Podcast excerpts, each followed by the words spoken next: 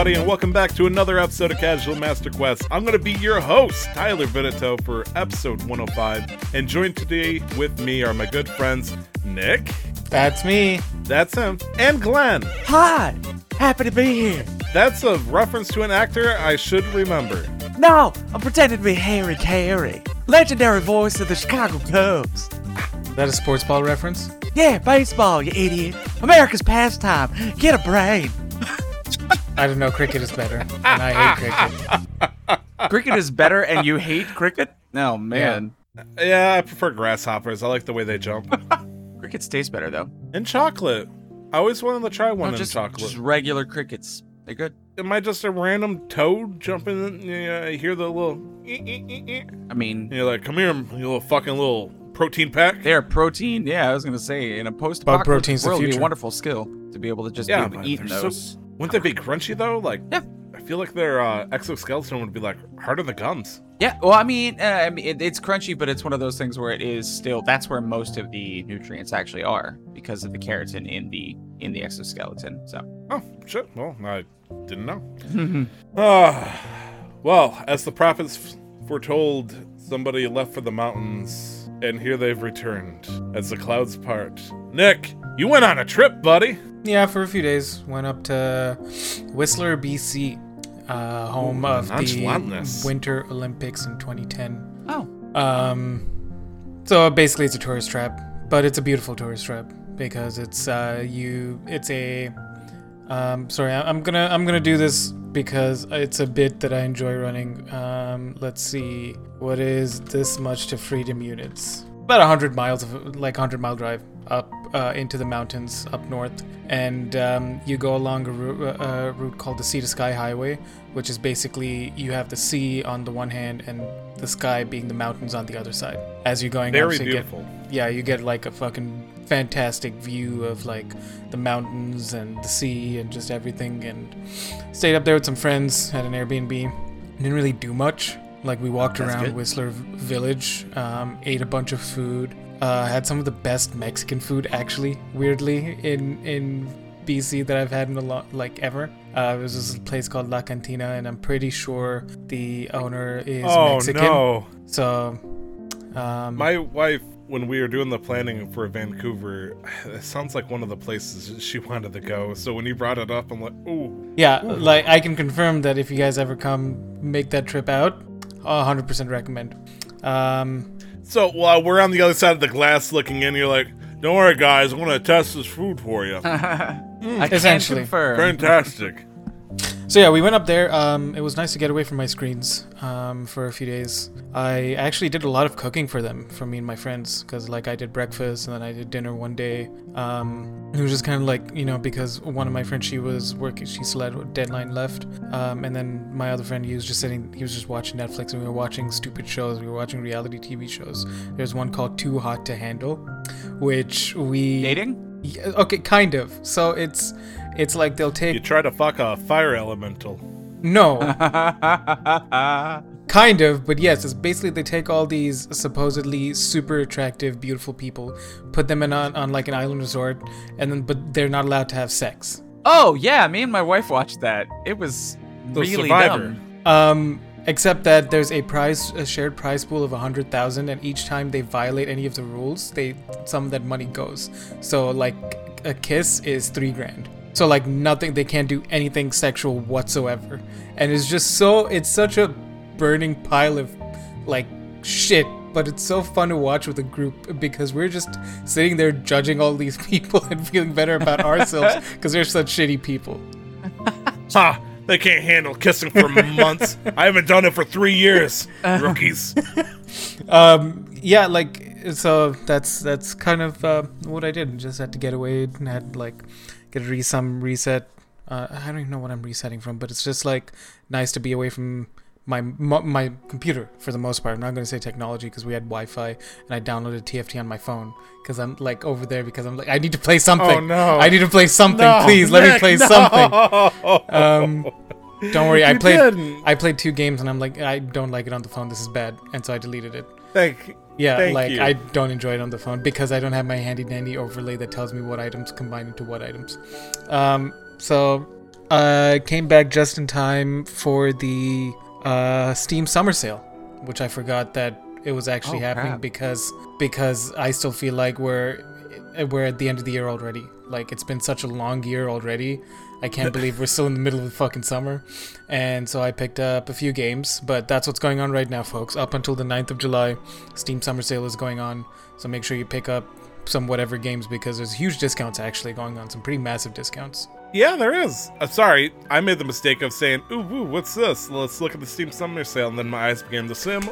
Oh, and sizzle. If you spend more than $35, I think they apply an automatic code that gives you $6 back.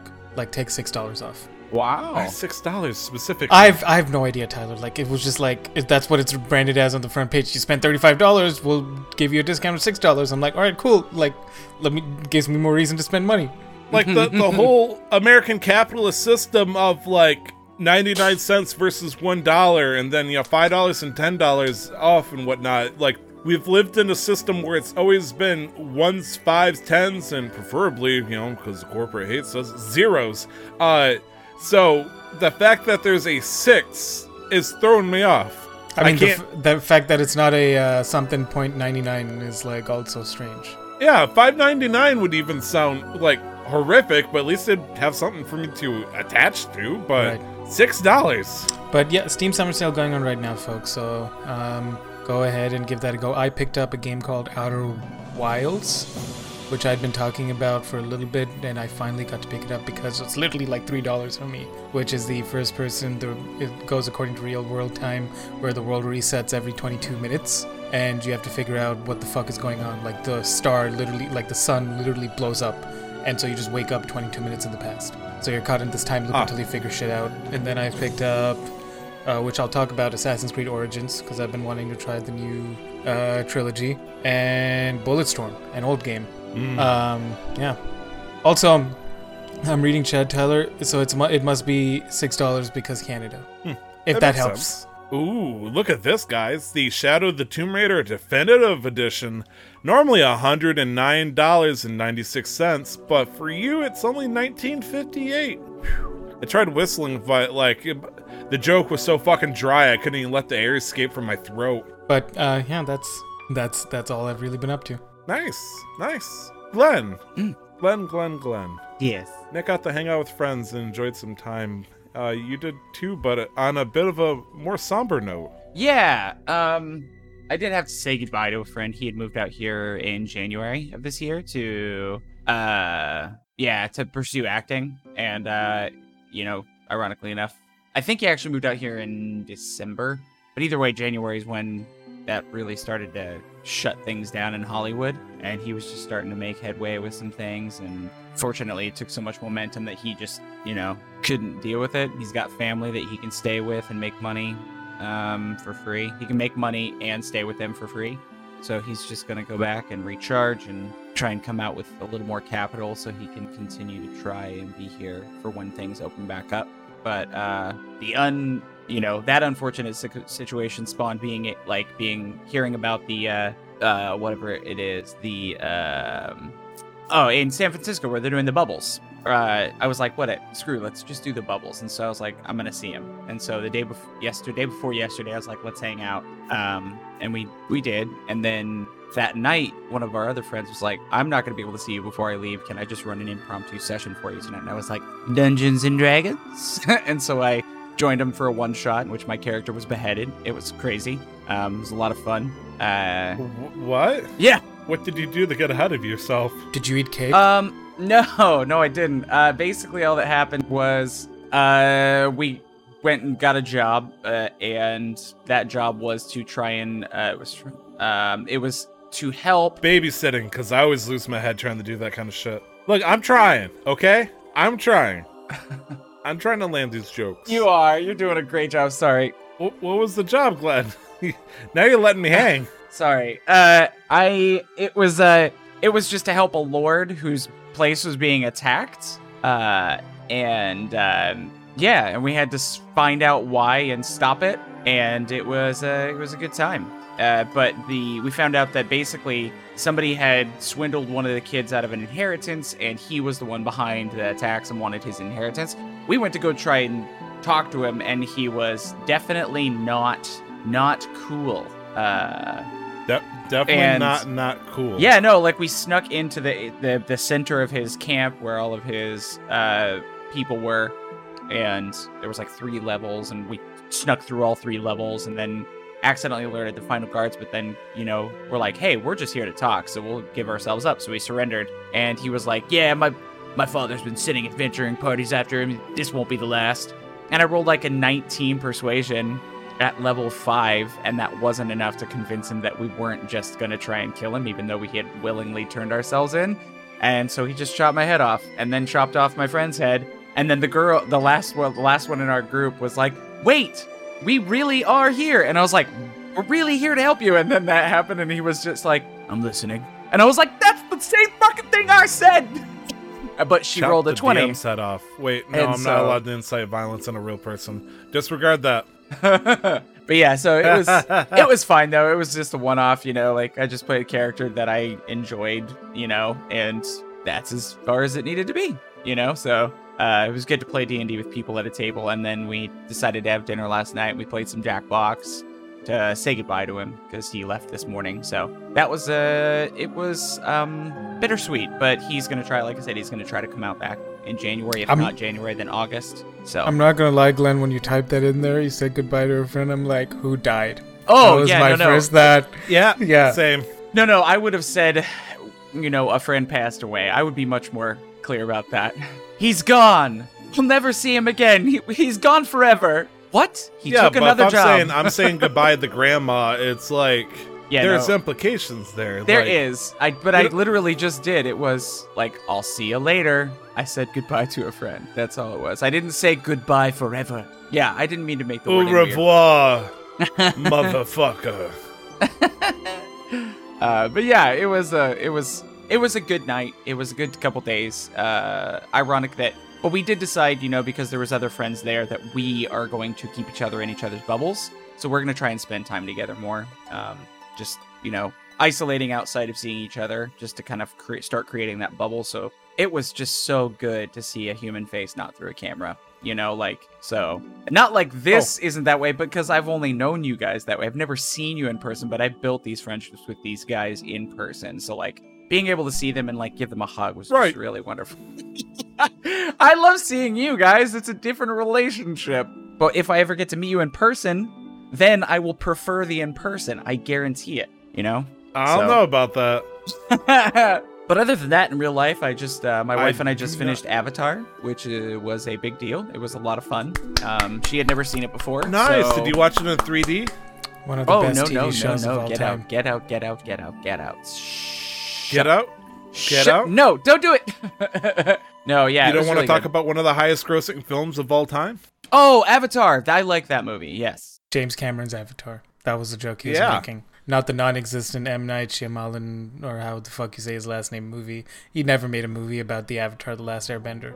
Never happened. Never gonna happen. There is no live-action movie for Avatar: The Last Airbender. Yeah, I heard they did like a weird 5-minute filming of a dumpster literally on fire, but then they realized that it got better traction than the actual screenplay for the Avatar: The Last Airbender movie. Because it was so bad it just never happened. They said it's more interesting to actually watch a dumpster on fire for 5 minutes straight. Oh my god, that's wonderful. That's really I want the director's cut on that. I want to hear the commentary. It's 7 minutes long. Burning. The paint is peeling. It's cut the black for 2 minutes and they're still talking. So you watched that? You finished Avatar: The Last Airbender, the TV show from Nickelodeon that came out. Oh yeah, the Nickelodeon one. An hour and a half ago. Like very nice. Recent. I had already seen it, but it was just just lovely. I don't know. It's weird because it's not weird. It's just despite being a show aimed for kids, it was still very like real. Yeah, 100%. It was wonderful. I mean, if one, on a scale of 1 to 10, if one was fucking Barney and teaching you lessons, Harry Potter would be like 5 for like, you know, helping you understand like racism and all that stuff. But then fucking Avatar goes way fuck up there. That's like an 8, 9, maybe a 10 range with some of the shit that happens. Mm-hmm. like inherently teaching kids lessons about, you know, acceptance and love and humility and rage and pride and, you know, loss. There's a lot of lessons in there. Right. Yeah, right. I agree. It's wonderful. And I'm excited for you to watch Korra now whenever you can get to it. Because I got through most of season one, you know, the anti-bender stuff. So that was interesting for sure. Korra is bad. It's different. It's, you can't compare it to Avatar because Korra is made for a different audience. Do you think just a slightly different audience? I think they knew that their audience has grown up now, and so like just in terms of themes and storytelling, it's just a little bit more grown up.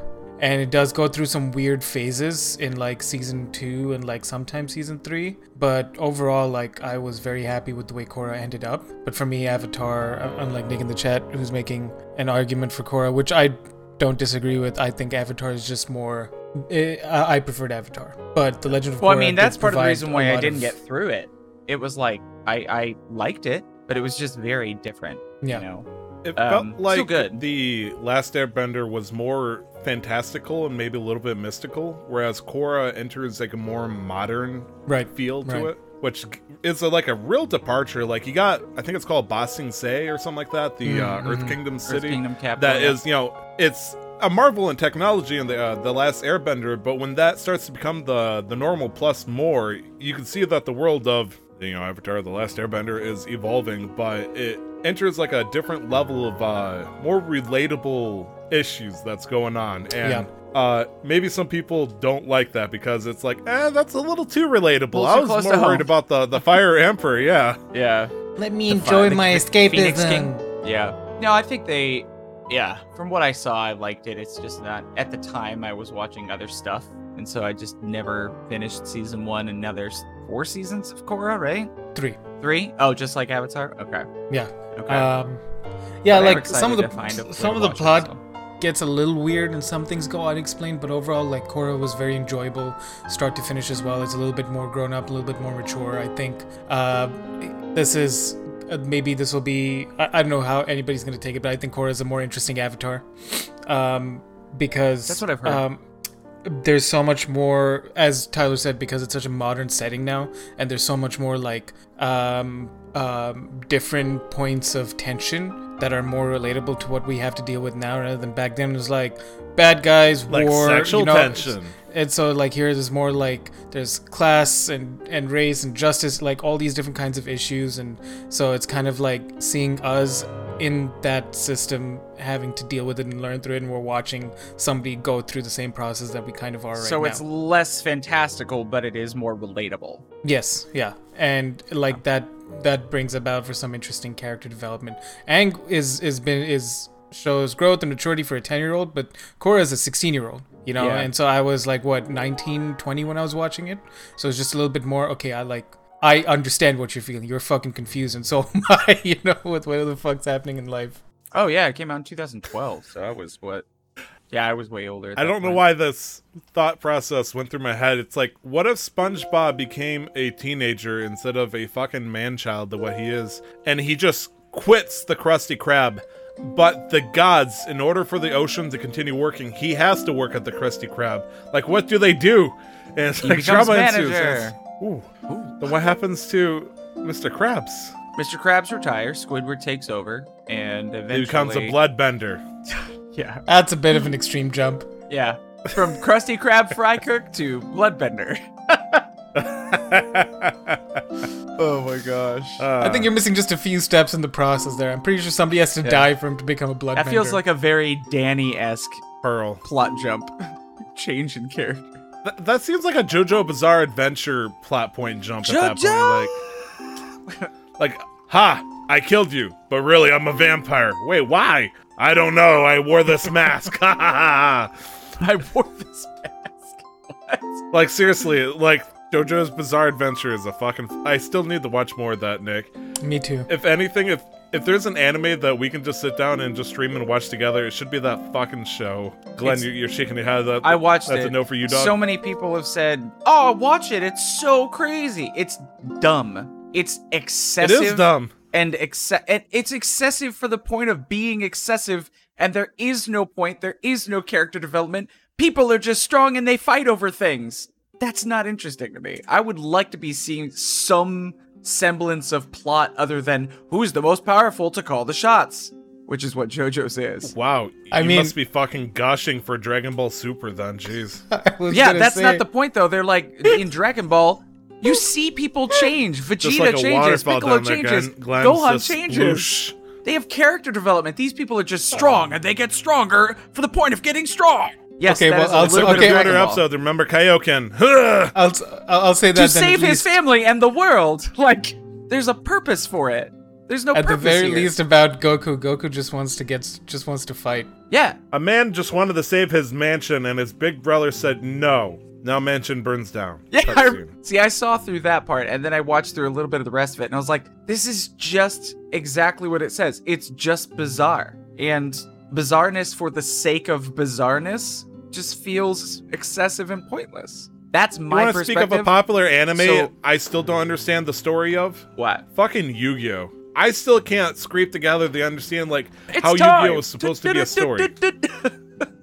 Because you have to understand the heart of the cards. Pokemon makes sense. Like, you know, there's progression through like areas and whatnot in the games. But I think because Yu-Gi-Oh! Decided to do the opposite direction where it's like, yes, let's release the cards and then make a TV show about it.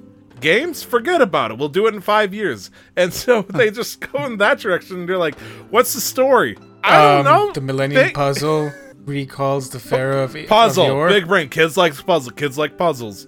All right. We're Bandai Namco. Bandai Namco. Konami! They just shout in like Heart of the Cards and it's like, brilliant! All right, now we need anime characters. Give somebody with the missing eye. Perfect. Wonderful. And okay, bunch of B-rated voice actors for the English audience. I can see right through your cards, Yu-Gi-Oh boy. Perfect. Let's mail it in. Yeah. And then they throw cards at each other. To be fair, I didn't want to shit on your parade. You have a parade. I just won't join in. That's all I meant to say by that. I know it is some people's slice of pie, but I don't like lemon meringue pie, so I don't eat it. Are you talking about JoJo's Bizarre Adventure? Yeah, I just wanted to make sure you guys knew that I don't look down on anybody that likes JoJo. I have no idea if it's good or not. It's not good. It's just fun, I think, is people that enjoy it for the absolute insanity that is it, and they quote goofy things that they say, and I get it. It's not my cup of tea. So I would not join you guys watching it. And if I did, I would just Nick of the chat just angry is trying to Nick of the chat's trying to provide like motive for like all the characters in the very original Yu-Gi-Oh. And it's like Yugi is trying to save his grandpa. Joey's trying to get money for his sister's surgery. Kaiba's trying to save his little brother. Is this a fucking D&D game that just turned into a fucking anime? No, they're high school students who were playing Yu-Gi-Oh casually until they decided to enter a competition, and Kaiba was in charge of that competition because Kaiba Corpse. And then Kaiba's obsessed with Yugi because he keeps summoning the Pharaoh, and the Pharaoh keeps kicking his ass, but then Yugi can't beat his ass. So another IRL news relating to cards. I was able to get my hands on some of the last Ikoria Magic the Gathering, the collector's packs. Nice. Yeah, and I got some really cool Godzilla crossovers, which was a big thing in this set. I didn't get Mothra, but I got a version of Mothra. I didn't get King Ghidorah, but I got the most unfortunately named card in the whole set, which is called Space Godzilla Death Corona. Corona. Woo. Yeah, so they decided to name it that long before COVID was a thing, and so it's just, like I said, it's just unfortunate. Sounds like, not to get political, but about to get political, like Trump's latest agenda. We'll stop the virus by sending it into space. He using our excellent powered space force. No, but it sounds like something he would do. Yeah. No, the virus doesn't exist. Into space. The virus is no longer a problem. Corona's over. Right, because it's in space. No, it's just, it never existed. I don't know if you guys saw my tweet the other day. You're drinking the Kool-Aid, right, Nick? I looked up this. I looked up the statistics, and the United States has 4.3% of the population of the world, and we have over 25% of the cases and deaths. That's not true. It is 100%. No, that's not true. No. Oh, okay, sorry. That's not true. The CDC is a lying part of the fake news. I forgot. Yeah, none of that is true. Oh man. Yeah. Did you see that? A million people are coming to my rally in Tulsa. I think it was Texas that had to shut down again. They had to go back into lockdown. Florida. Florida had to do that. It was one of the states that announced it yesterday or something. because they saw a spike. They had to revert cases. A lot of the. Yeah. It was bizarre because the Florida governor said, "Hey, we're not going to actually enforce you guys to wear face masks again because we believe you're going to do it of your own goodwill." Your own volition, yeah. Which the news anchor was like, which means the local politicians will have to enforce it themselves. And it's like, oh. Did you know that if you just don't test, there are not going to be any cases? Sorry, I was hoping you'd say that. Because I also saw they had a town hall meeting in Palm Springs? Palmdale. It's a Palm place in Florida. And it was a bunch of people who were just wearing Trump stuff. And they were like, I won't wear a mask. You can't dictate what I do with my body. And I was like, you're going to bring up that? Okay, I shit you not. I went on Facebook today, and there's like, I was one of those videos compilations put together, and just like, I will not wear a mask because same reason I don't wear underwear because some things need to breathe. Something and I'm like,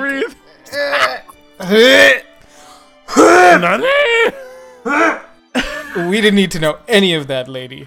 Well, we don't need to know. Just, it was so funny that they tried to use the right to choose, and you can't tell me what to do with my body as a reasoning for not doing this, when in reality they use the same, like, the opposite side of the spectrum is using that argument for other political things. And I'm like, you told them they were crazy and stupid for feeling that way, and yet you're using the same argument. Either way, I don't want to talk about politics. Also, I might be moving in the near future. Oh? Wow. Yeah. Where are you going, Glenn? Across the yard.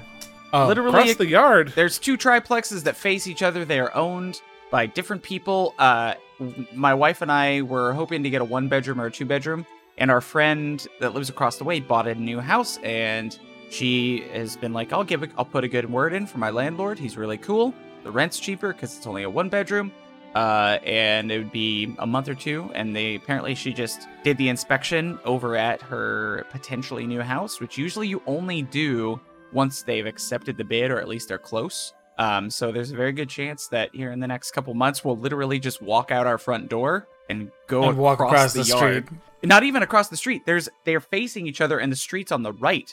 So it's literally a 20-foot walk across grass to her front door from our front door. Nice. We won't have to get a moving truck. We won't have to do anything. And even if that doesn't work, she has the house that she's looking into has another unit on it, so each one is blah blah blah and a half, and so it's like a 500 or 600 square foot one bedroom with its own in-unit laundry. And so even if we can't go in there, or they want the rent to be too much or something, and we're like, we can't do that, she was like, you can come live at my place, and I will make sure you can afford it, and so yeah. Either way, hopefully in the next 2-3 months at the most, we'll be in our own place. Mm-hmm. Nice. For the first time in our marriage, our own place. But I mean, granted, the last 5 months have been effectively that, because we just closed our roommate's door and just never go in there. It's just like a closet we don't use effectively that he's paying for storage for. Oh, he's moved out, or no, he's just paying rent. He's just at home in the Midwest, where he can actually work right now, since he's in film and television and production and stuff. All, like, that machine is grinded to a halt since COVID started, so he needed to do other work. The person that we were talking about earlier was your roommate? Which one? Oh, no, that is another friend. Yeah, they're both from fatality. The Midwest, though, so yeah, but our roommate has not moved back to the Midwest permanently. He's just there to make money while things aren't. He can't make money here, so yeah. His brother flips houses. He's working with his brother, just doing construction effectively with his brother and a couple close friends, living with his parents, or I think he's actually living with his brother as well. So he didn't seem like the kind of person that would do like carpentry or. Oh yeah, yeah. He could literally make a career as a carpenter. Mm-hmm. If he wants to make money, they're looking for carpenters here. Well, I mean, that's the thing. His first y'all need Jesus, huh? 6 or 7 years. First 6 or 7 years in the industry were in theater, working in stagecraft for him. So that's where he got a lot of it. And then he also helped with his brother doing stuff in high school and college during the summers. So he knows how to do wiring and sheetrock and plumbing and all that stuff. So yeah, nice. He's a really handy guy. So this upcoming week, this Thursday, for anybody who's listening live and in the podcast, we're going to be doing episode 1 of, I have no idea what we're calling it, Casual Quest Masters Season 2, Casual Quest Masters 2, the sequel. But Brandon did a one-up on us and decided to dress up like his character, and boy, is it beautiful. I can't wait to see that sucker live. Yeah, he did a good job. Honestly, post it once we have the first episode. Post what? Well, he let us post that photo once we release. I'm sure. Or maybe we could release it on Twitter as like a preview, just so people can get excited. Because honestly, I saw that and I was like, oh. And as a result, I have bought. I'm not gonna give a number because my wife is listening, but if she wants to, look at my Amazon, then so be it. I decided to follow suit because I really like the idea of doing a little of costume playing. And thank God, before I decided to go through that mindset, I decided, to go with like cheaper in-game like headgear and whatnot, because my God, if I had to order a iron helmet or whatnot, I would be broke as shit. Expensive. That shit is expensive, yeah. And so, yeah. I don't even know what the fucking piece is called that I'm looking at right now, but it's a piece of metal that goes around your neck that you attach the pauldrons to. Oh, yeah. It's a medieval choker. I guess, yeah, like a neck guard, if you will. Got that going on.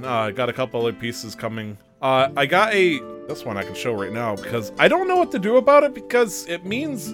in order to fully functionally use it, I have to shave, but I don't want to. And so I have a 10-pack of random video game mustaches to attach to my face at any given time. My goal was the Waluigi one, but I suppose every season I could just pick a random different one? Question mark? There's one that's for Dr. Robotnik and Dr. Wily from Mega Man. Yep. Drumming up that interest.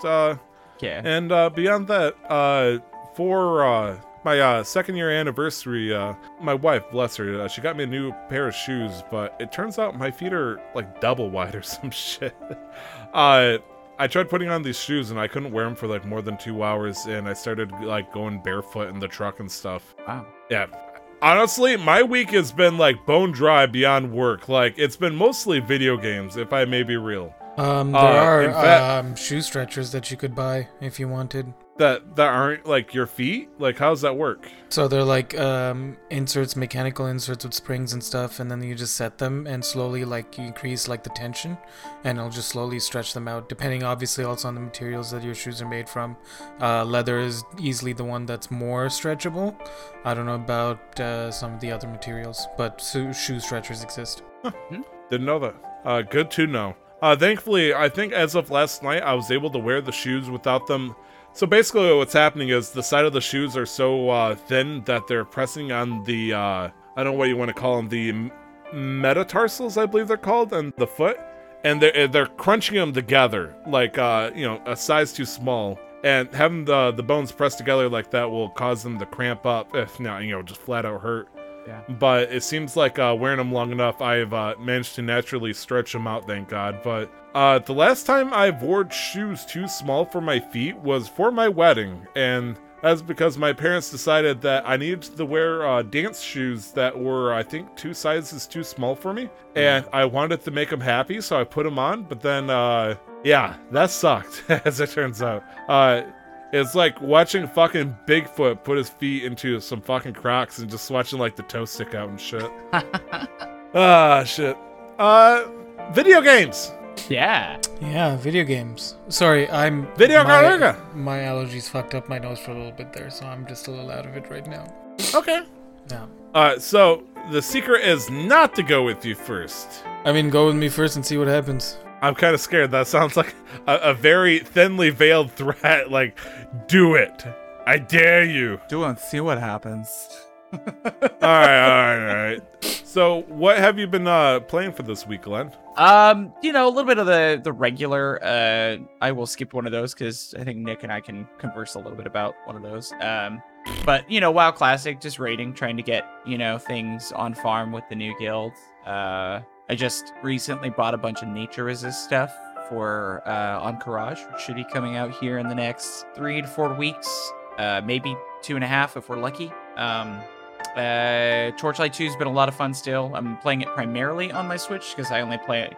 I only want to play on my computer when I'm playing with a friend who I have the save file on, so I don't get ahead of him. And a little bit of Animal Crossing, a little bit of Pokemon Shield, which I'm trying to get through. Ooh, did you see the upcoming update for Animal Crossing? Yes! Which we can talk about. Yes. What? There's an update coming out next month. Opening up the oceans. Yes, they're opening up the oceans. You can get a wetsuit and go swimming and gather things and meet new people, craft new things. I think they basically put like a sea net on the edge of where you can go in the ocean, but you can dive for new stuff for the museum. It looks really, really interesting. So, it looks super dope. And here I thought I was free. Yeah, never. I haven't even got my island of five stars yet, so like I can't. I haven't touched Animal Crossing in weeks, so like it's time. I think time to go back and I have to catch all my sharks and shit like that. Oh my gosh, I'm so sad that my island's in the southern hemisphere. The winter sucks. There's no bugs. The only good thing about it is the snowmen. I don't know. Have you guys seen the snowmen? No, because I don't time travel. I didn't time travel either. Mine's in the southern hemisphere, so it's winter. No, you space traveled. No, I just chose to have an island. You don't have to have an island exactly where you are. It encourages you to do so, so the seasons match. No, you don't. You don't have to. It's not if it gives you an option, you don't have to. Yeah, it's true. So I didn't time travel to get that. But either way, every once in a while, I think once per day, there's two little balls that'll show up on your island, and you can kick them around and then roll them around, and then you roll the second one on top towards the other one, and if it's a good proportion, you make a perfect snowboy. And once a day, they will give you a large snowflake, which is kind of like getting a large star fragment, and they'll give you a recipe that's ice or snow related, which is really cool. So it's one of the few things that makes it worth it. Also, apparently, snowflakes sell for a lot on Nookazon, so I need to just sit down one day. Wait, so I'll get a good price on Nookazon? I don't know how much they are right now. I could look it up. I know the large snowflakes are super expensive. I'm a large snowflake, so I'm sure I'll get a good price. Yeah, you are. Okay, a single snowflake is 35,000 bells. Eh. And a large one is 250,000. So, bit of a price jump there. Yeah. Like silver to gold it's like I said, you can, yeah, you can only get one large snowflake a day, though. So that's why. So you're telling me that's $250,000 a day in money? All right. Yeah, just by talking to a snowboy. And that's like, I've only gotten a few recipes that I want to make, so. $250,000 a day. But yeah, no, you can get snowflake wreaths. You can make sweaters. I got a snowflake pillar recipe, which I might actually use. But for the most part, I'm just gathering them. A pillar? So it literally is just like a pillar that looks like blocks of ice. That's dope. Yeah, that is pretty cool. But you can get furniture. You can get tables, chairs that are just all made of ice. It's really cool. I got a snowman hat. It's just it's like the cat hat, but instead of ears, it just has a snowman's face and a little carrot sticking out of the front, and then a little space for your face. It's pretty cute. So yeah, nice. Yeah, but there's no decent fish. There's no bugs. So at least we have snowflakes. So lots of little memes running around. They got really quiet, real dark, real quickly there. Yeah, there's nothing to do on this island. God's dead.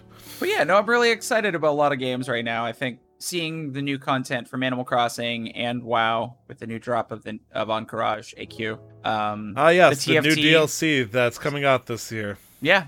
Never seen before content. Listen, it's new for me because I didn't play vanilla. So that's the beauty. Yeah, other vibe, but anybody who's ever owned World of Warcraft could go there. Right now, Glenn, good news, everybody. Good news, everyone. I knew I'd trigger that out of you. Every time. You would go there right fucking now and do the raid if you went to retail. No, because I would have to spend time leveling to get strong enough to do that.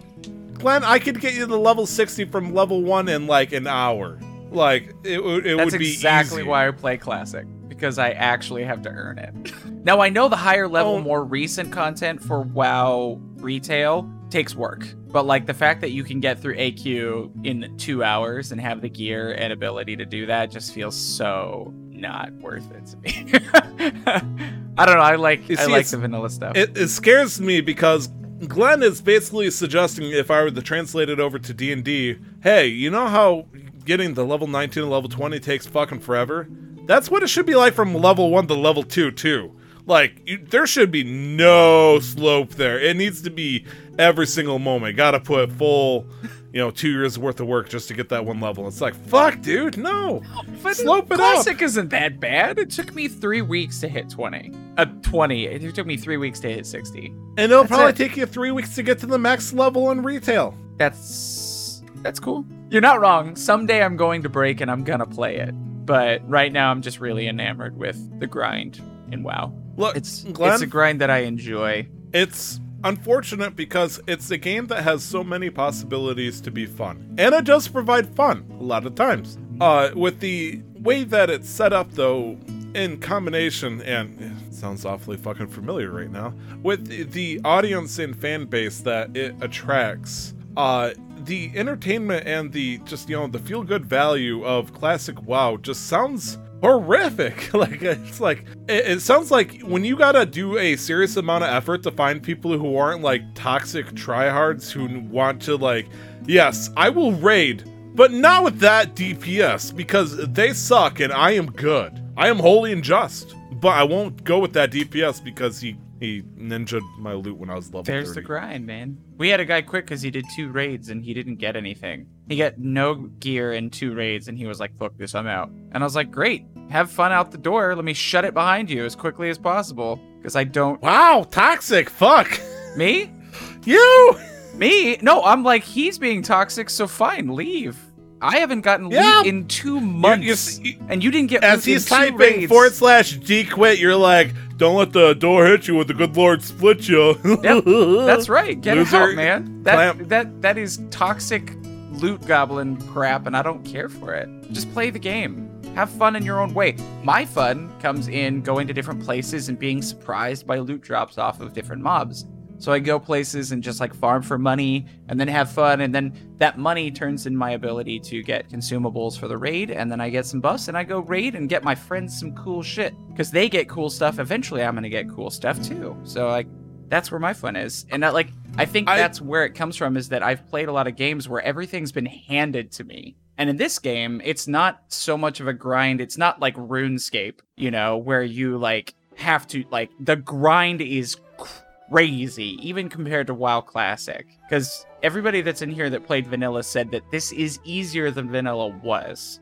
So it's a nice medium where you earn it. And I know it's personally, it hits me in the right gaming vibes right now. So it's just bizarre hearing you talk about how you get fun out of it. But every time I've watched you stream World of Warcraft, it's usually you not having fun. Yeah, it's kind of like Facebook, where you post like the 1.5% of like the best moments of your life on Facebook and all that stuff, and that's all people see.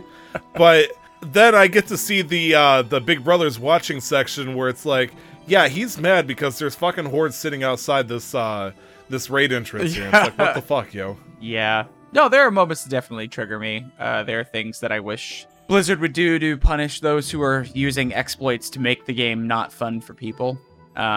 Because, in my mind, PvP is, there are certain things that people do. But now, I've just taken it to a point where I avoid those people is all I do. I avoid as often as I can. I avoid circumstances or just tell myself that the reason why this person is doing this is something beyond just murdering my in-game character for no reason and making me spend more time doing this stuff. It doesn't, and that makes me go, all right, it's fine. It's just a game, and like, that's a very recent change, I will be honest, because I found that if I wanted to continue playing this game, then I needed to shift my perspective or I was going to hate every moment of playing it anymore, and that just...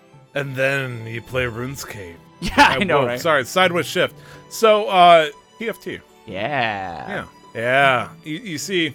I really miss the sultry tones of Nikhil over there, and he's been quiet because it's like, oh, Blizzard game. How dare... I'm not going to speak anything on this, so what better way to get his tongue silver once again than to invoke the riot. Bontra. Nick, you said you played a couple of games of TFT on mobile, but have you gotten a chance to play it on the computer again, or...? Yeah, I mean, I left in the middle of the week, so I had plenty of time to play between now and last time I recorded. I think I got another win recently using It was some fucking crazy combination. It was Infiltrator, Celestial Protector, Darkstar. No, Infiltrator, Protector, Darkstar, Mystic. Wow. You know you're supposed to specialize in like 3 or 4 of them, right? Gold Infiltrator, Silver, Darkstar. Fucking Baskin Robbins over there at 31 different flavors. Bronze Mystic and Bronze Protector. Sure. So it was that, and you won with that? I did win with that. It was cool. It was a gold Shaco. Oh yeah, Shaco's gold Shaco with the gun that gives him like a 200% firing rate. Yeah, rapid fire cannon. Rapid fire cannon. That's what it's called. Yep, that's strong. So it was Shaco, Nocturne, Zed, whoever the other Fizz, and then in the front I was running Mordekaiser, Jarvan, and Xinjiao with Karma and Lulu. So fucking Protectors in the front, backed up by Mystics, and then he had the Goon Squad in the back. Because Lulu was just sitting back there casting Polymorph. I got a level 2 Lulu as well. I got really lucky. And it was the first time I'd gotten up to like stage 7. I think we got up to stage 7. This was the first time I'd ever gotten that far. And so I had a level 2 Lulu like just fucking destroying shit. And my Shaco was just also chewing through mobs. It was crazy. There was one game that I played where I inadvertently got by stage 2. By stage 2, what did I get? I got the necessary mech pilots. Oh yeah, by stage 2. Nice. I got really lucky. Shut up. I got really lucky. Oh my god, that's amazing. And so reminds me of that weird fucking time where Brandon got.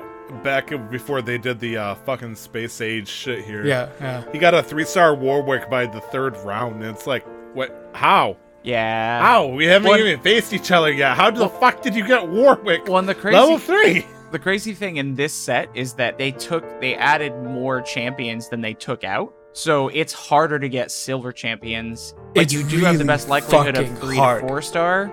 3 to 4-star champions, you have the best likelihood of getting that on. So it's really like I've had like shitty luck on dupes now for the last few games. Like it's been really bad getting dupes because I like what am I supposed to do when in stage 4 and all I have is like one silver, like out of the 6, one of them silver, and like I'm just not getting duplicates. And so now I have to like the moment I'm like let's change up my comp. The moment I do, then all the dupes that I need to start dropping.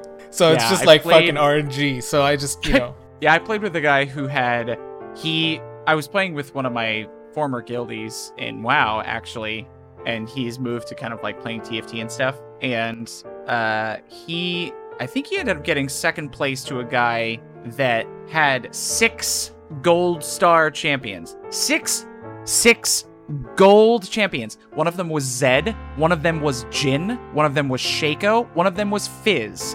So you can't do anything. No, because when Fizz gets going, too, so for such a tiny little fucker, once Fizz gets going, you can't stop him. Yeah. 6 Infiltrator mech pilot level 9 with 6 gold champions. What are you gonna do? There was literally no way I can do anything, so I got like 4th place, 4 games in a row, which is like a total of 24 LP, which is super awesome.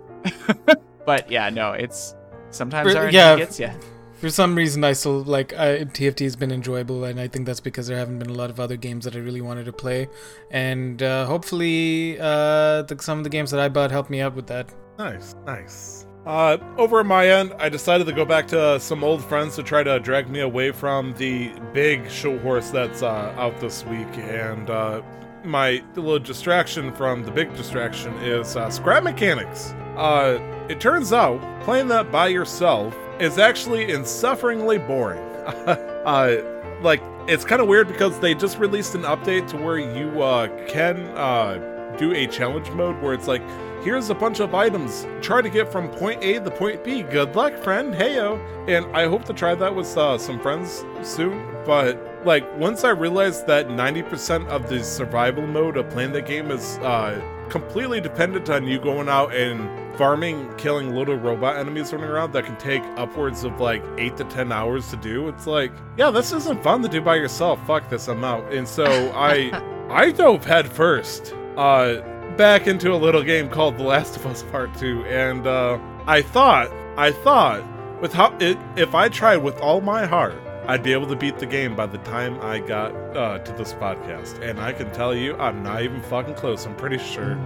And that is tilting. Really? I am tilted because I don't know how much time it takes to beat the first Last of Us, but I'm currently 18, 19 hours into the game. And apparently it's somewhere around the 26-hour mark before you can complete it. Mm-hmm. Problem is, though, I'm at a point in the story where it makes me look like, yeah, you're in the epilogue scene right now. It's like, no, I'm not. I'm not falling for this shit. I'm fucking 7 hours left to what's going on here. And obviously I don't want to go into story plots and all that stuff because, the game just came out and this game is infamous for being spoiled and all that shit, so I don't want to go that far. But apparently one of the big talking points that happened late last year, earlier this year, was the fact that for the Naughty Dog's ESRB rating, they decided to include a couple extra things that made people really concerned. Some of the topics being like nudity, drug use, sexual content, and you're like, oh shit, this game is like horrifically realistic when it comes to like the nitty gritty, like Walking Dead level fucked up. What are they gonna do this time? And yeah, I saw what they had to offer. There's a lot in that game. Thankfully, nothing that like triggers like. Well, unless you're really squeamish with gore and stuff, nothing that's like hardcore content warning triggering stuff. So that's good, I guess. But like, I don't even know where I'm allowed to start and where I am talking about this because I know if I go anywhere into the story, people are like, don't talk about it. Kind of one thing someone told me about it is that all the NPCs have names and identities, and they react in different ways that are more realistic, which has made people like they feel bad if they kill that person because that was Tabitha. It is funny you say that because you'll whip out your rifle and you just pop a nice headshot at somebody and they're like, no, Sarah! Nicole. Yeah. And it's like, who the fuck's Nicole? Is there a backstory I should have read? No, we just wanted to give her a name so you understand the weight of your actions. Well, fuck you, Jonathan. Yes, I shoot them. Oh my god. That doesn't go into storyline, but it is a way that some people are very polarized. Some people are like, this is wonderful. It gives depth to the world. It makes it, everybody is a person, They're all a character in this story, and my actions have weight and consequence. Like you said, I think that's a valid storytelling mechanic. I don't know why people would be frustrated about that unless they want to remain detached and just be very serial killer-esque, Right. To not go into too much detail, anybody who plays like the first 2 hours probably has managed to piece this together, but it's going to be a Halo 6 situation, I believe. Nick, you would have to refer to this one. Which one had Master Chief and Locke in opposing sides of a same story kind of situation? That's Halo 5. Halo 6? Halo 6 hasn't even come out. Halo 5. Finished the fight again, am I right? So The Last of Us, there's like two major opposing points of like bad shit that's happening, and it's weird because it seems like it's like a fucking cassette tape at this point, where side A is like, yeah, this is bad and this is bad, but I got this and this and this and they're all awful, haha, look at me. And side B of this cassette tape's like, well, you know what, and you hear the violin playing, I had this terrible thing happen and then this terrible thing happened, and Naughty Dog did this thing to this character and they're on my side, so you should feel bad for side B of side tape. And it's like, get the fuck over it. I know this is so fucking vague unless you have played it. Here, let's talk about combat. Combat's been fun. I think talking about combat and crafting and stuff like that, that's safe to talk about, right? Versus like story plot elements? Sure. Okay. You have to understand, like, The Last of Us, I have no relation to it because I never owned a PS4. I just want people to enjoy the game, and people who don't enjoy the game, I just want them to let the people who enjoy the game, because that's what I'm seeing is people who enjoy the game are being shit on by the people who didn't enjoy the game, and that upsets me because some people genuinely love the story. Like, I've seen reactions, like some people just genuinely love what they did, some people genuinely don't love what they did, which is fine. Doesn't give anybody any right to go like, fuck you, that story was shit, you can't enjoy it. Yeah, that's all I'll say about The Last of Us in general. Otherwise, all I could tell you is Joel's daddy. I've been told to say that, so Joel is daddy? Apparently, yeah. I don't know how to respond to that one. I guess technically he is Faja. Faja, can you hear me? Don't, you'll trigger Tyler. Laugh. Makes me want. Yeah, I want to play golf with your friends now. Anyways, so the crafting system in this is fairly similar to that of the first one, but they decided to really not adapt too much further from it. For those who played the first Last of Us, you're gonna feel that the leveling up system and making new stuff is gonna be almost one-to-one with a few choices in addition. And honestly, I don't know if I like that or not because they're not deviating from that. But in it's Naughty Dog's way of saying the system that we've done is completely right. We just want to give you more fucking story, and that's it. And I want to say I enjoy that because it means if I, played Last of Us recently, I can jump right into it and enjoy it. But I kind of wish that they put one or two new elements into it. And they did introduce a couple of things near the end of the game where it's all right, here we fucking go. You're going to give me this weapon, huh? Okay, wise guy, I see what you're doing over there, Naughty Dog. You winking at me from the fucking skies with this item. And I'm really appreciating that, but this game is definitely it feels like when J.K. Rowling wrote Harry Potter and the Philosopher's Stone and released it, and it turned into a big hit. Sorry, the Sorcerer's Stone, when it got translated over to the American audience because Americans didn't know what the. Okay, wait, did they really call it the Philosopher's Stone early? It was called. The original title is the Philosopher's Stone. It was translated to Sorcerer's Stone for the American audience. And because they thought I couldn't tell you, dude.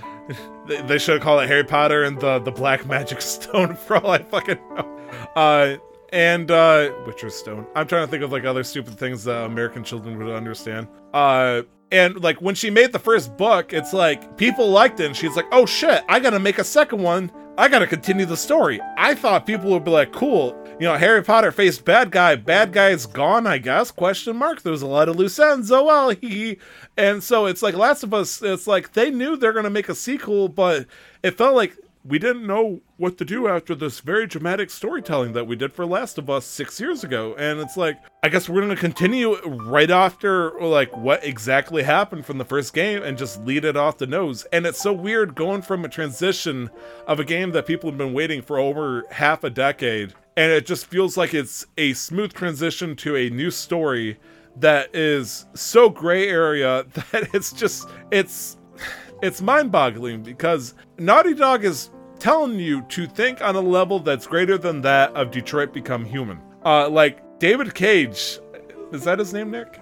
Yes, I'm pretty sure. David Cage, tried to challenge his players to think using some weird-ass settings. Naughty Dog decided, all right, but let's be real. I want you guys to think. Here's some more relatable situations. Sorry about the tasting blood situation. We're not going to talk about that.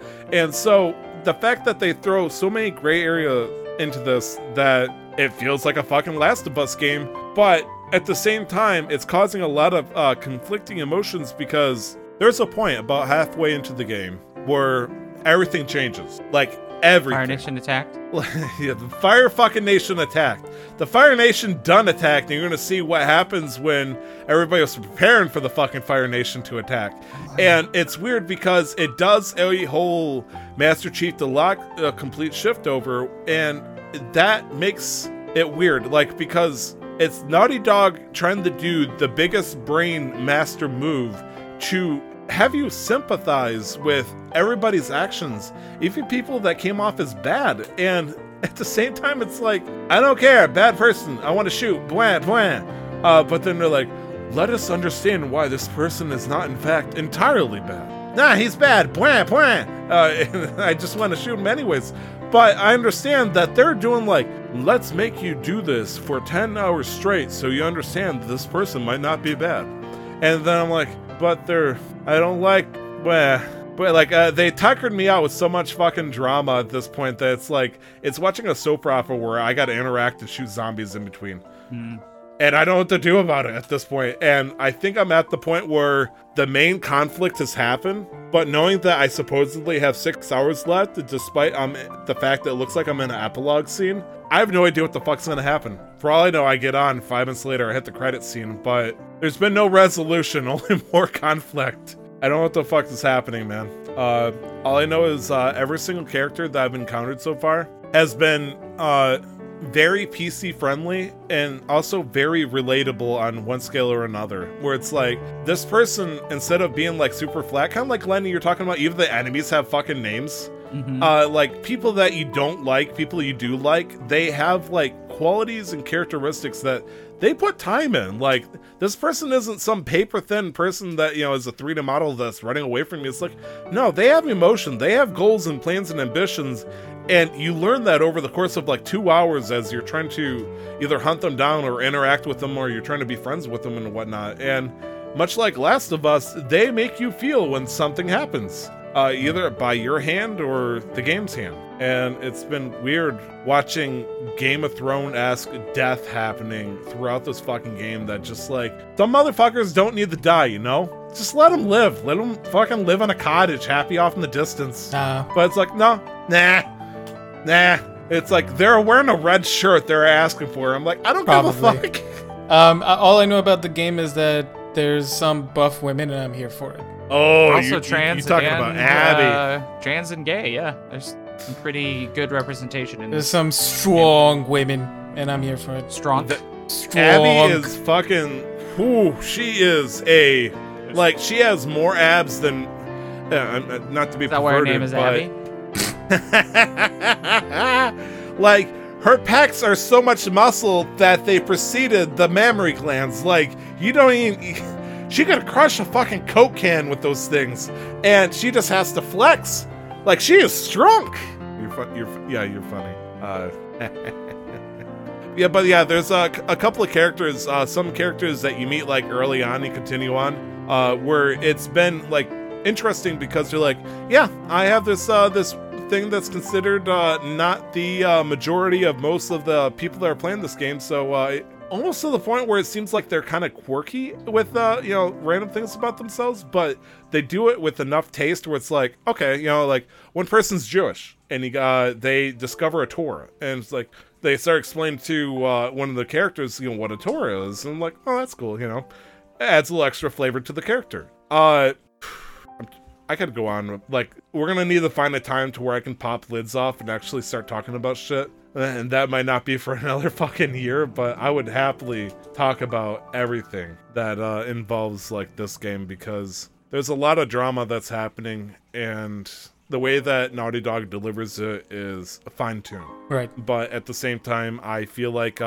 they left it in such a way to where they wanted to make it look like it was open-ended conflict, but because you're playing the story of a character versus playing the character themselves, you don't have a choice in what's happening. You're just there for the part where you need to do the shooting, and then whatever the characters do is their decision, kind of thing. And it's weird because, you know, for a game, like, you think of like Mass Effect and whatnot, where you have control over the decisions that happen when it comes to like gray areas and all that stuff. Everything in this game has been decided for you. It's up to you to whether or not you like it or not. And so you got to take everything with playing this game with a grain of salt, you know? Right. I won't continue rambling on because I can do that for hours. You know how I work on this. But yeah, Last of Us 2, about 18, 19 hours in.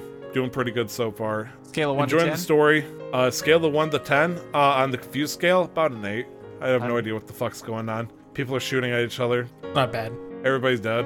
I have no idea why. Not everybody.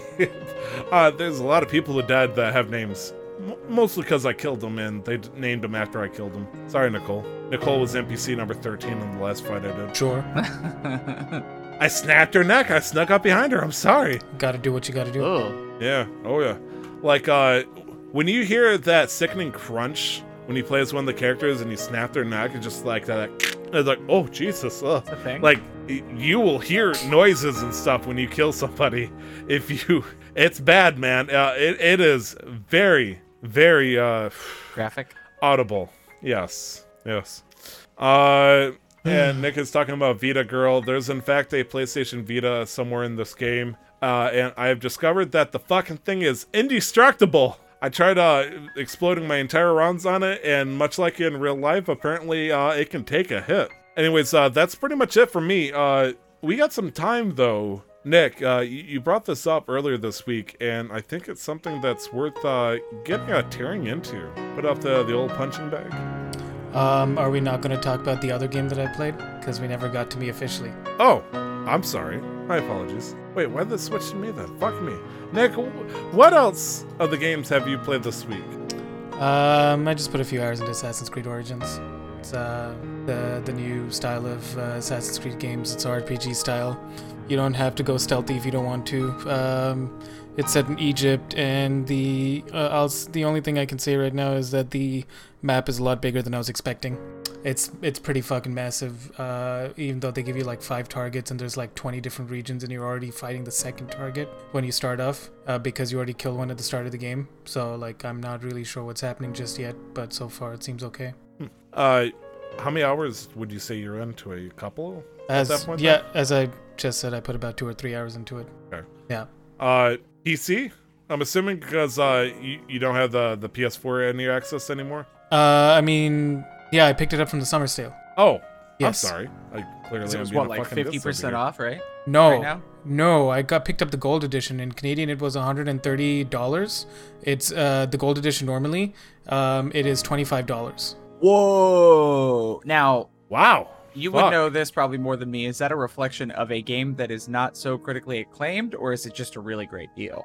I think it's a really great deal. Origins received mixed to more positive reviews because it was such a different system from previous Assassin's Creed games, because this has like levels and like equipable like skill trees and different weapons, different weapon types. You don't have a switchblade. I don't think there is a switchblade, like a hidden blade in this game, which is iconic. Yeah, which is iconic for the Assassin's Creed games. This is an RPG. You can just fucking, with the combat system the way it is, you can just straight up go in and just hack and slash your way through everything. You could do that in previous games, but it was much like it was very difficult. Here you power up accordingly. You can upgrade the amount of arrows you can carry, your armor, your like the amount of damage that you do, things like that. Like you can go hunting to pick up materials to upgrade shit.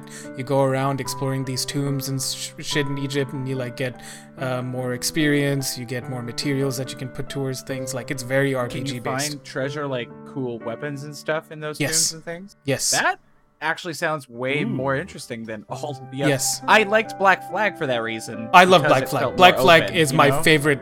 Black Flag is by hands down. But they had like treasure hunts and like you could go hunting for sea and then you finish then you finish the game, and at the end of the game you get to fight like the 4 legendary ships or whatever. Yeah. And it's like you upgrade your own ship. Yeah. Black Flag is by far my favorite Assassin's Creed game, and I'm just playing through Origins right now, and just because I want to play Odyssey. Not that there's any story relation, at least I don't think so. But I'm like, let's try Origins, right? Let's try the new way. And Odyssey apparently makes it much better. And in Odyssey, you get to play as a dude or a girl, depending on whatever you want. And then we've got the Viking one coming out next year, I believe, or the year after. But the Switchblade does return for that, so I don't know. Like, I just wanted to see. Yeah, so I've just put a few hours into that, exploring, running around. I bought the gold edition, which means I get some like outfits from some DLCs and just like buying the gold edition. So I've got like a one that makes me look like the sun god, the Egyptian sun god, which is the eagle. So with all the feathers and stuff, Ra. That's what it is. That Ra? Thank you. Yeah. And you get like exclusive mounts and shit like that. Otherwise, the base is a camel. Which is kind of tight. I will say, I don't know how I feel about the voice acting when they speak in English with the Egyptian accents.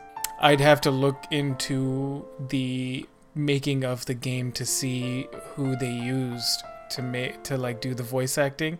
Some of it seems fine. Some of it seems a little over exaggerated. Like some. I mean. What about the extras from the fucking movie with Daniel Fraser or whatever, or Brandon Fraser? Sure. Sorry, Glenn. Sorry, Glenn. The guy that was Mr. Robot, he's an Egyptian American actor, and I think so. Like, if it's similar to what he did in Night at the Museum, is that what the good stuff sounds like? It's not even about good stuff. It's just kind of like it, you know, like sometimes you can tell when it's over like if all three of us were to like watch a YouTube video on how to do a New Yorker accent, and we're just kind of walking around talking for Italian Americans for like from New York or like Brooklyn or wherever for like the next episode, then you'd be able to tell it's like it's either a little forced, put aside good or bad, like it's clearly like it's overemphasized and over exaggerated. So that's what some of the voices sounded like. But then the Arabic sounds like it's Arabic, or at least like that style, like I think it's a specific dialect from that period of time and from that region. I'm so far like it seems okay culturally. So, which is a bonus for me, like so like I'm appreciating that, so I wouldn't know, you know, so like somebody who is Greek or has some connection to Greek history would have more to say whenever, if they ever played Odyssey. Now, what's your preemptive kind of like, you know, middle of the game, you know, out of 10 rating on this so far then? Like a 6.57. Like I don't think I've gotten into the meat yet, so I don't know what's what. Right now I'm doing the thing with all Assassin's Creeds or like even Breath of the Wild. I'm going up to the points to like scan and look through the map. Like that's always my first thing to do because I just want to know what the map looks like. Yeah. And then doing all the side quests immediately before I even get to the main quest. I wish I had a full 10 scale for a lot of the things I do. I tried to doing it before, but, and this is lame, I have a 0 to 2 point scale. 0 is I hate it. 1 is it's playable and I'll play it. And 2 is it's fucking great. I enjoy it. And that's all. But if it makes you feel better, Glenn, I will tell you that The Last of Us Part Two, as of right now, is a 2 on my 0 to 2 scale. How does that make you feel? It's a 5 out of 7 for me, dog. 7 out of 5 bananas. How does it make me feel that you have it at a 2? Yeah, 2 out of 2. It's like that's a 10 good. Out of 10 for you. I mean, I just always like to know, you know, because obviously, like, I don't feel like anybody's opinion on anything is the end all be all, but it gives me a good idea of where you're at for you. And I like to know how my friends feel about these things. That's the sort of thing, like. That's why when we were talking about Ready Player One and you were like, you know, a lot of your things that you were bringing up were critiques. And so, like, I didn't really know how you felt about it. And I thought, you know, he hates this. And they were like 7 or 8 out of 10. Or, you know, I enjoyed it, but there were these things for me that were glaring issues as far as, you know, storytelling styles go. And I was like, oh, okay. So that when I ask for a 1 to 10 scale thing, it's just because I'm interested to hear like an overall feeling about something, because like also yeah. You know, then, you know, 20 hours 30 hours into the game, next time we talk to Nick about this and he goes, oh my god, it's a 2, I thought I was really enjoying it's a 2 out of 2, oh my god, you know, why? Yeah, a 2 out of 10 for him or whatever it is, just to see the changes because how you finished, you know, was it, because it also shows, you know, what parts of the story that they did well, you know, because you may have really enjoyed the opening and the mid part of the game, but the resolution of A, B, and C plot line just didn't feel satisfying or whatever, you know, for example. I'm scared of that actually happening right now. Like, I'm scared that the resolution that I haven't gotten so far will continue to not be gotten. Like, I'm like, oh, okay, because it's been left on a cliffhanger, it seems like. So I'm really hoping that there's resolution that's going to be happening here and for Last of Us. But sorry, not to drag it away from Assassin's Creed. It's just the ranking system. I'm not a big fan of it. I give the ranking system a 2 out of 10, even though I hate the 10-point scale. Yep. How you doing, Glenn? Great. Just chilling. What's your favorite type of precious metal? Precious metal? Yeah. I think probably platinum. Really? Yeah, I think I really enjoy a good metal and I don't like super polished metal. I like it when it has more of a matte finish, personally. But I'm really a big fan of like a bit of tension to it. Yeah, just it's not.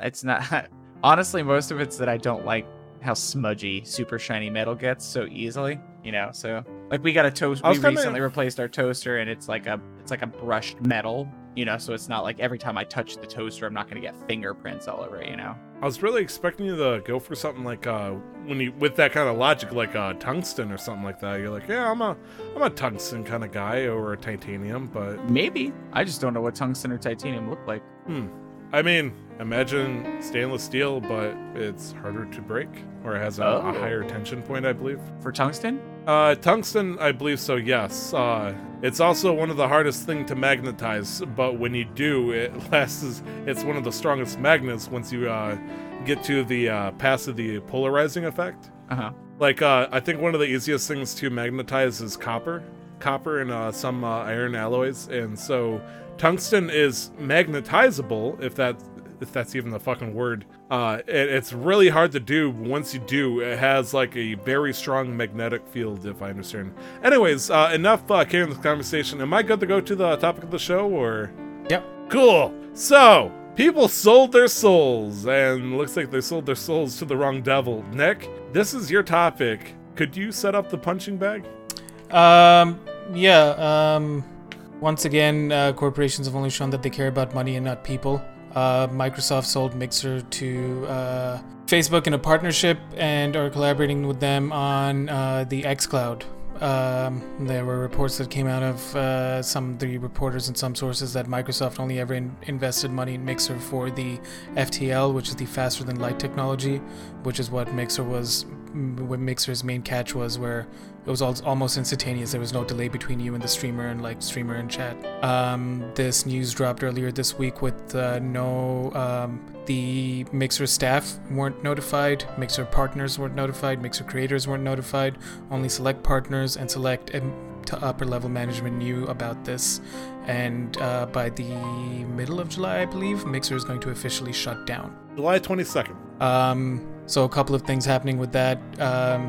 Twitch is, for whatever reason, responding to this and a few other things, which we may or may not get time to get into, but Twitch is allowing Mixer partners to apply with their current numbers to see if they qualify for a partnership. Facebook is also allowing people to come in as partners if you're a Mixer partner, but you can only do that if you sign an NDA for Facebook, which means that if Facebook does something scummy, you can't say shit. Ninja and Shroud knew about this, and Facebook offered to buy them out for a lot of money, but both of them said no and forced Microsoft to buy out their remaining contracts. And people are... I don't like this. We had a small conversation with Brandon about it. It's not something that gets me too riled up, but people are saying that it's a fucking heist that Shroud and Ninja pulled off, which I disagree with.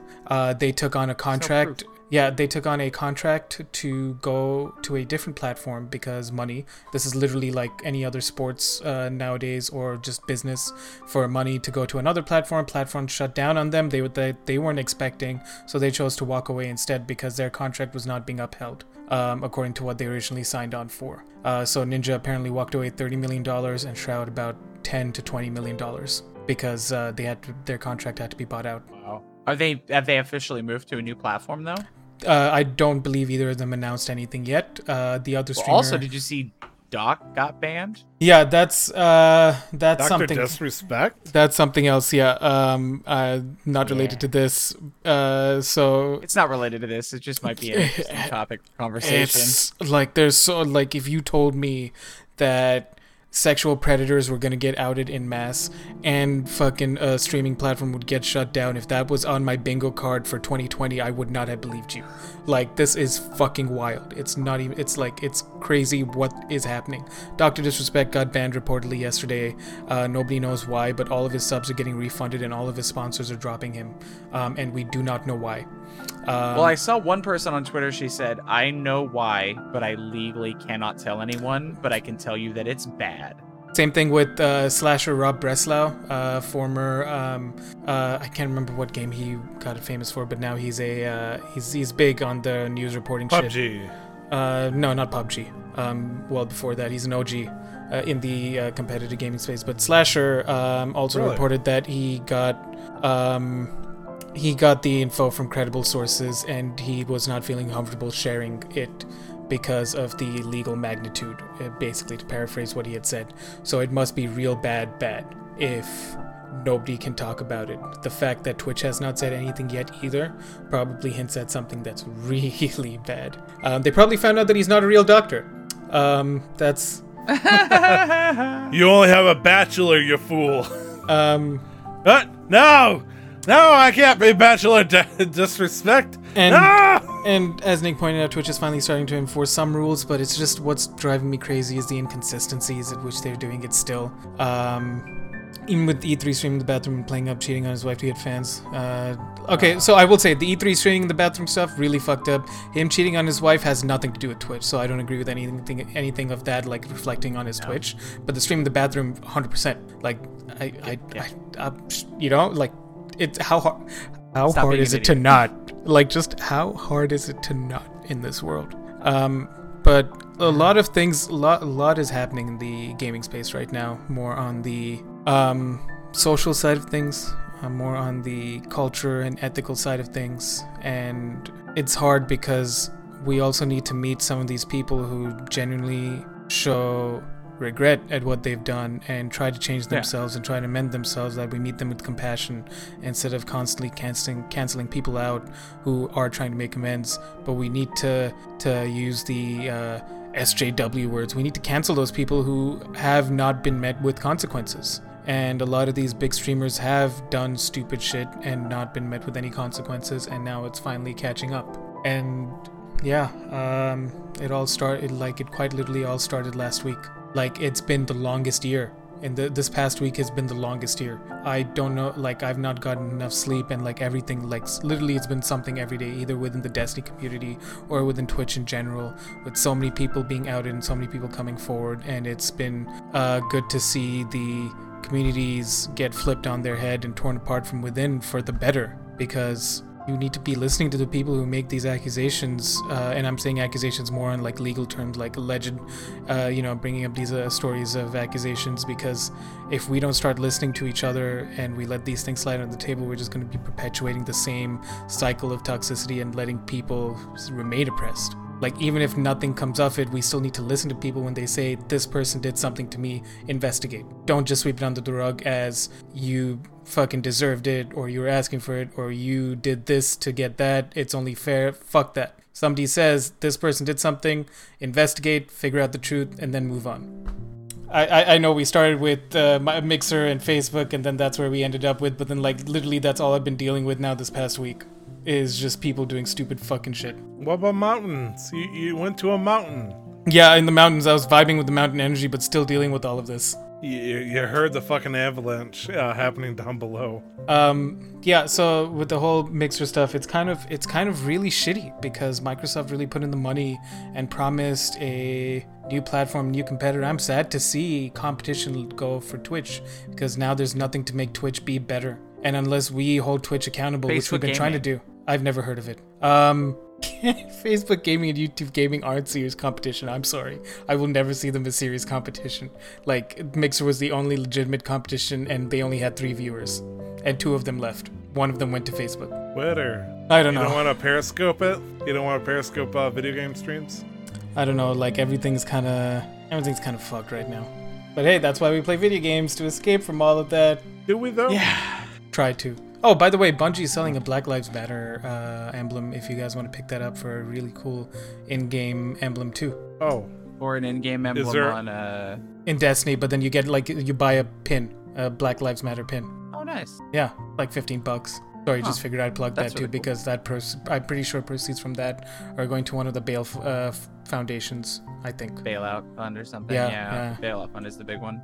But yeah, I mean, unless you guys want to chip in on anything about that, that's what happened with Mixer shutting down, because that's kind of like, really, it reminds me of Telltale all over again. Like, I'm pretty sure, like, there's so many Mixer employees, so, like, talking about this on Twitter, saying they had no idea that they were about to lose their jobs. Some of the internal teams are being moved to other teams in Microsoft and Facebook, I believe. But, like, a lot of people are just kind of like, well, we lost our jobs. Fuck. Sucks. I'm assuming next week we're going to hear some bullshit recovery thing made by Microsoft to make it look like they're not cleaning up their own mess, but like they're doing like a good faith act or some shit, right? I doubt it, because this literally came the day before, like quite literally the day before. They're like, they put out, we are looking to create a safe place for people moving forward in the future. This is what we're going to be doing to help our community and like protect our people within our community. Quite literally the next day, they're like, oh, by the way, Mixer is no longer going to exist. Well, fuck. Nick, do you want to do the game releases? Like, how do you end on that note? Like, fuck. Like, this is quite literally the second coming of Telltale games. But we are going to move on to the game releases, because there's really nothing much more that could be said to even defend or even try to bring up some sort of conversation around how shitty some of these practices have been in the gaming world. But first up on our list is Hunting Simulator 2, coming out for PS4, Xbox One, Nintendo Switch, PC, and I'll talk shit about Microsoft if you want. I mean, what's there to talk shit about? Beyond the fact that they just laid off a whole bunch of people and creators whose literal employment is a platform that they just deleted. They quite literally hit Alt F4 on the entire platform. They're like, good luck finding a job with no forewarning, despite us giving you a space to host your content. Well, I mean, I think it's really good that Twitch is saying, hey, listen, we understand how shitty that is. Yeah. And obviously it's a win for them, because their platform is going to get more views and influence. But also it is nice that they're saying, hey, we'll take your viewership and allow you to apply that to your application for partnership. And hopefully you can continue, without missing a beat. You know? So I say that's good. I admire Twitch for that. Why wouldn't Mixer at this point just say, hey, we understand that we poached a lot of people, definitely not from Facebook, may or may not be Twitch. Why not just accept it and say, hey, Amazon, Mr. Bezos, could you please transition these guys back into the home territory here? Because that's where they all migrated from. Why not try to transition them back? Like, is this just like pride at this point? Saying, hey, we're trying to compete with Twitch, but we suck. So we're going to do like a fucking sucky move on our way out. No, but that's the thing. The whole partnership with Facebook on xCloud points to the fact that they never cared about the streaming part of it. The only reason they invested money in Mixer was and bought out Beam, the company that first started it, was for the FTL technology. The only reason they ever put money to Mixer was so that they could develop it and stress test it and get it to a point where they're like, all right, we're going to fuck all these people. We don't care about these people. We don't care about the employees. We don't care about the streamers. We don't care about our viewers. We don't care about Shroud. We don't care about Ninja. We just want this bit so that we can make xCloud work and compete with Google on Stadia, which is already failing. They want to compete against something that's already failing, which makes no sense to me. And it's not a market that people really want right now anyways. So it's kind of like, that's all it looks like. It just sounds like final testing for the concept of the digital streaming box that is going to be the next-gen Xbox system. Like, that's what the big talk was. I know they've probably given out so much modern-day information versus what they gave out like a year ago. Just hearing about the idea that the next Xbox is going to be a full streaming physical box. Project Scarlet, thank you. And the idea that... why are we calling it Project Scarlet? Didn't we call it Xbox Series X or some shit? Yeah, they released the name already. The refrigerator? Yeah, refrigerator or Wi-Fi router. The idea that, like, what you're saying, Nick, does point everything to that, which kind of sucks. It just seems like, we're trying to grow a farm to see if we could make these special mutant plants for our army over here. Well, mutant plants done killed everything, so I guess we're just going to shut down the farm.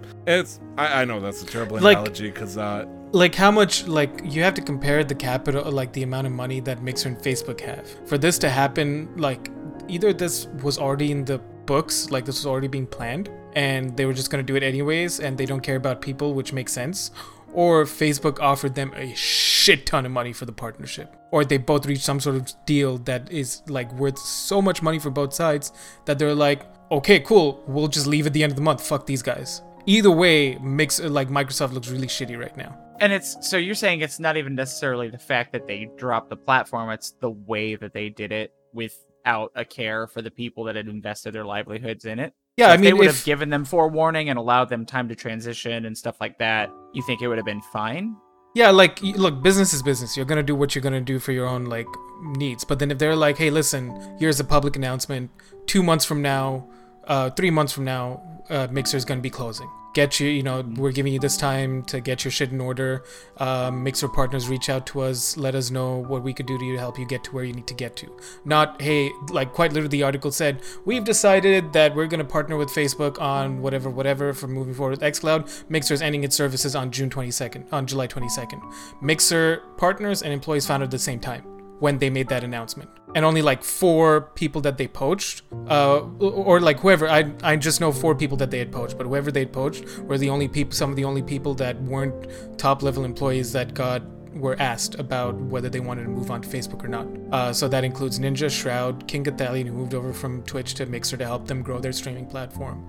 And now he's gone to Facebook Gaming to help them grow their streaming platform. And Ewok, she is, I think she's 15 or 14, but she was one of the competitors on the Fortnite World Cup. And she's deaf, which is why why stream got so popular, and she got a contract with Mixer. And so she hasn't said as well whether she's going to continue, where she's going to continue. But yeah, like these are the people that I know in terms of like the gaming space that got contracts, and I believe they were all given choices. Ninja and Shroud famously like, fuck you, we want out. And so they're going to go off and do their own thing. We don't know what that is yet. Ninja with the Ninja brand is probably fine for a while. Shroud is 25. He's young. He'll be fine too. Like wherever he ends up, you can't not watch him play. When you watch him play a shooter, it's magical. It quite sincerely is magical to watch Shroud play a shooter. So I'm excited to just see him again if he comes back to Twitch.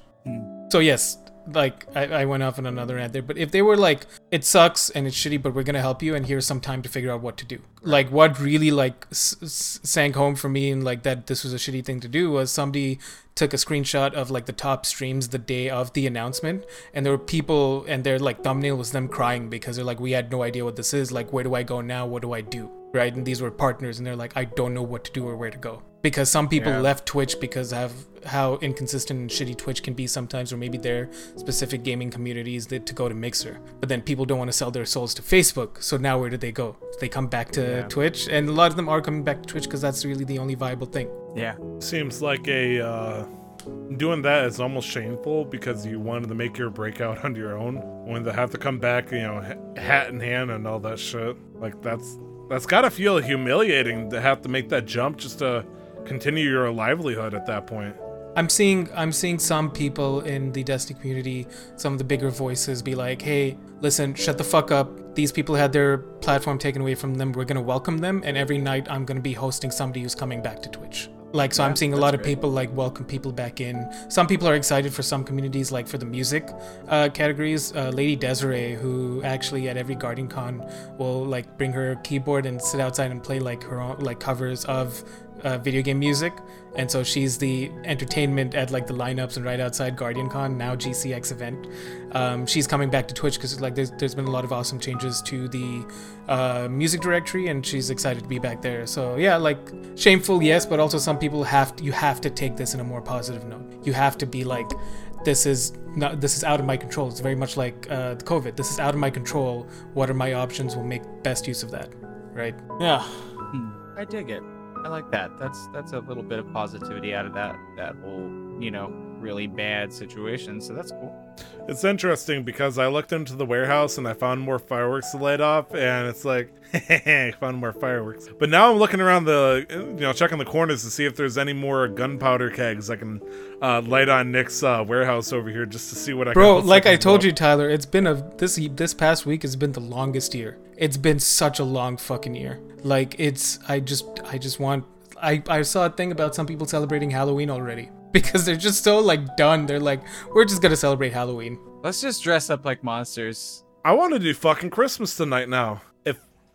If I wanted to, hypothetically, could I set up my Christmas tree and then just go to my local supermarket and buy a bunch of gifts and wrap them up?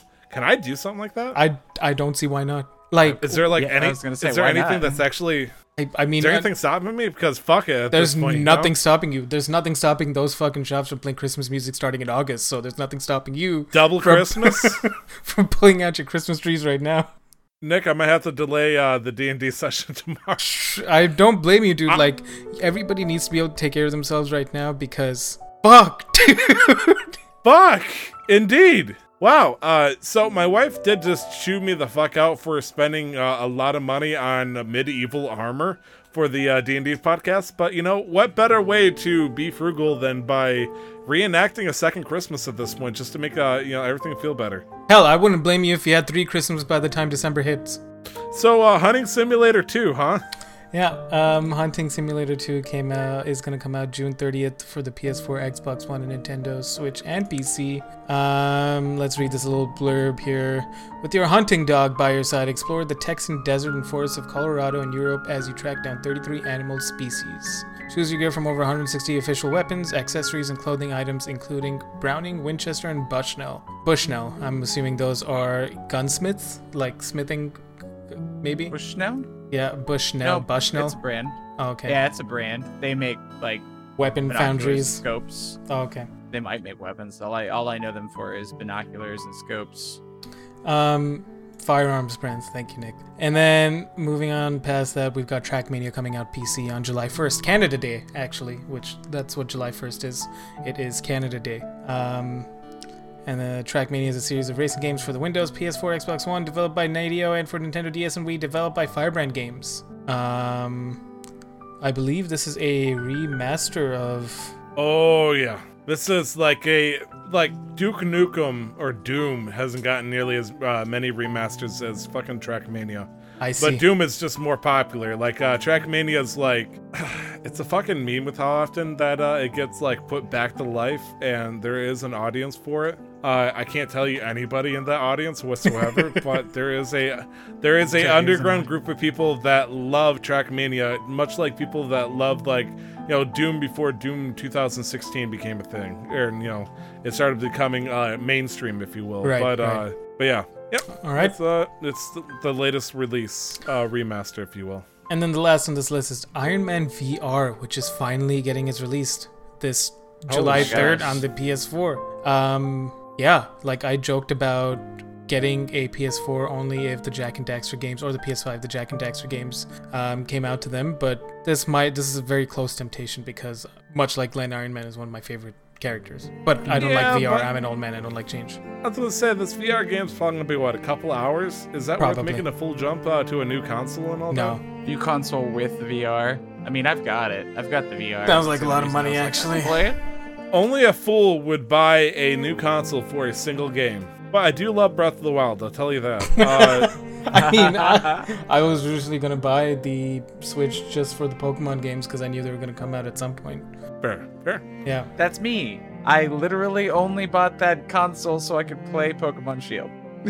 Yeah, and then I got my car impounded, so I have to, like, put all my savings towards getting my car out. So kind of, you know. So, Glenn... We have a lot of birthdays to wish. Would you mind lighting up the candles for us? I love lighting candles. Thank you. Several of these are wonderful candles. Yeah, you pyromaniac motherfuckers. The first is Crash Bandicoot Insane Trilogy, which came out on Nintendo Switch, Xbox One, and PC in 2018. Happy second birthday. Holy shit. And we have a game that I never played. Oh, it's an app. Final Fantasy Brave Exvius on iPhone and Android. Why is this on the list? I thought we focused on... I put it on the list because there was a time where I loved... this was when I was over the road, and I wanted to play a Final Fantasy game, and this was just out. Like, I got it within a week of it coming out on the phone and all that.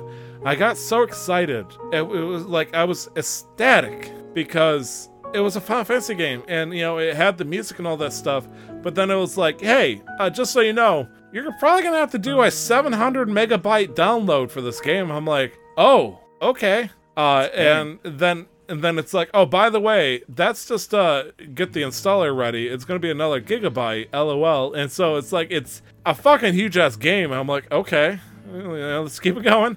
Mind you, over the road, I have nothing but 4G, you know, so doing like 1-2 gigabytes is comically long at that point. And then I finally do it, and I get it, and I get to do the first fucking cutscene, and it's, you know, 2-3 minutes worth of cutscene and interaction and stuff, and it's like, loading the next chapter, 200 megabytes, and that's when I uninstalled the game, because I realized that this game was just, it was meant for Wi-Fi. So I just want to remember, it's been 4 years since I've last said, fuck you, Final Fantasy Brave Exvius. So yeah, happy birthday. Sweet. Fuck that game.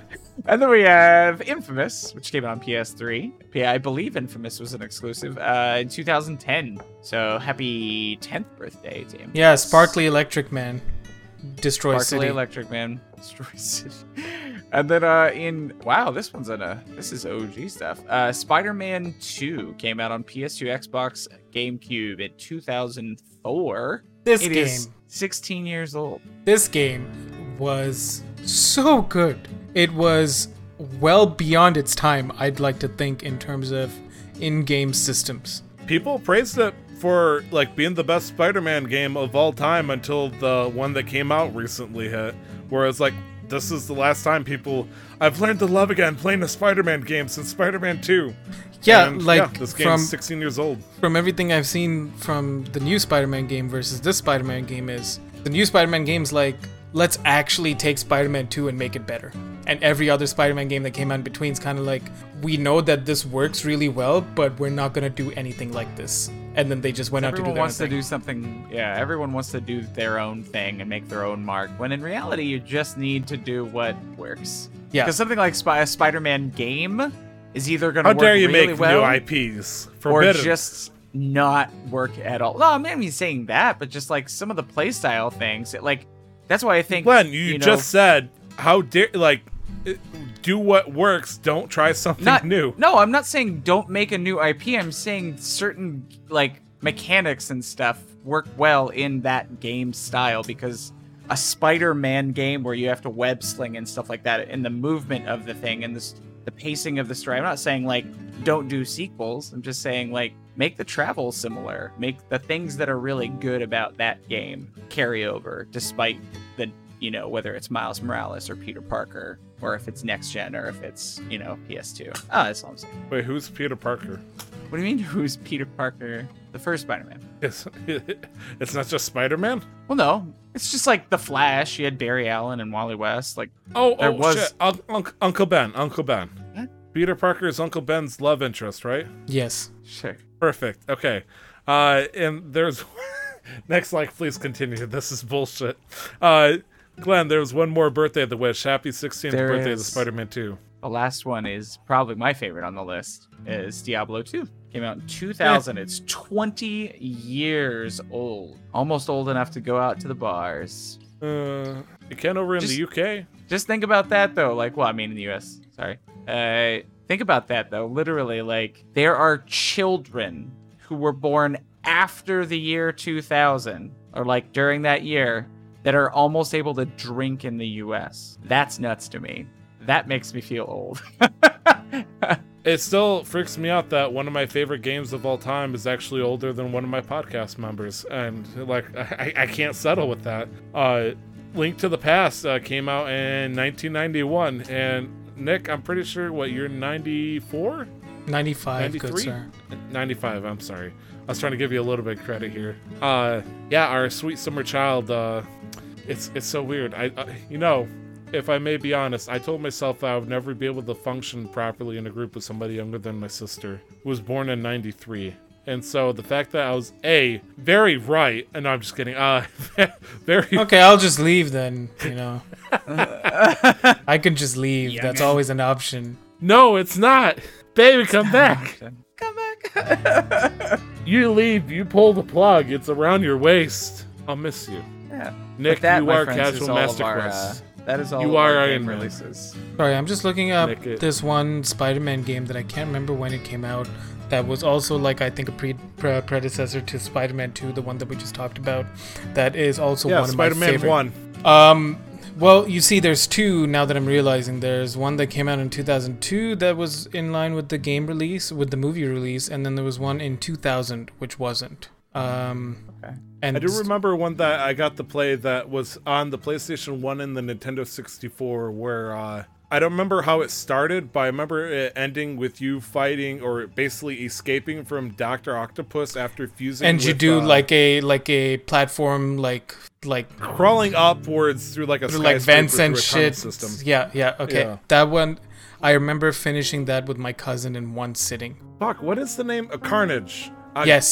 Dr. Octopus fused with Carnage. Yes, because you also fought the Scorpion, you fought Rhino, you fought Mysterio, you meet the Fantastic Four right at the start of the game, you meet the Black Cat at some point, I'm pretty sure, or I can't remember what his name. Venom is in the game, you fight him, but then he becomes an ally. That one was a good game too, because it had some like open world elements right at the start, because you could go around and find a comic, because you collect those. Those are the collectibles in the game, like little comic books. You might have been fighting the Sinister Six, but it was just called Spider-Man. It came out in 2000 for the PS1, 64, Dreamcast, Windows, and Game Boy Color. Wow, quite the selection.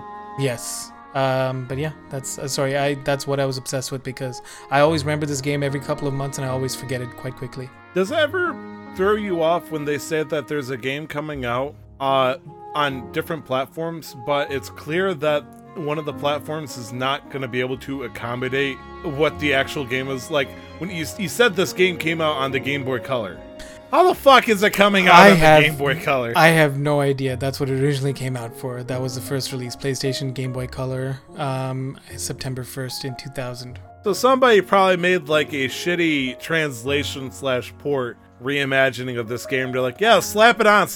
We'll sell it. Yep. The fucking like early 90s gimmick that people thought they could slide in and nobody would notice. Like, yeah, I know you wanted the PlayStation 1 version, but this one was $10 cheaper for the Game Boy Color. Here's this running garbage fire. It's like, wow, it looks a lot like the live action play of Avatar: The Last Airbender. Okay, and that was the last birthday. Happy birthday to Diablo. 20 years old. Let's wrap this one, cut the horns off, run it through a warm room, and this is a rare steak ready to be eaten. You can find me on Twitter at 2timestyler. Where can we find you, Nick? What, you don't like your steak rare? Medium, please. Okay. I will not interrupt you. I'm shutting up.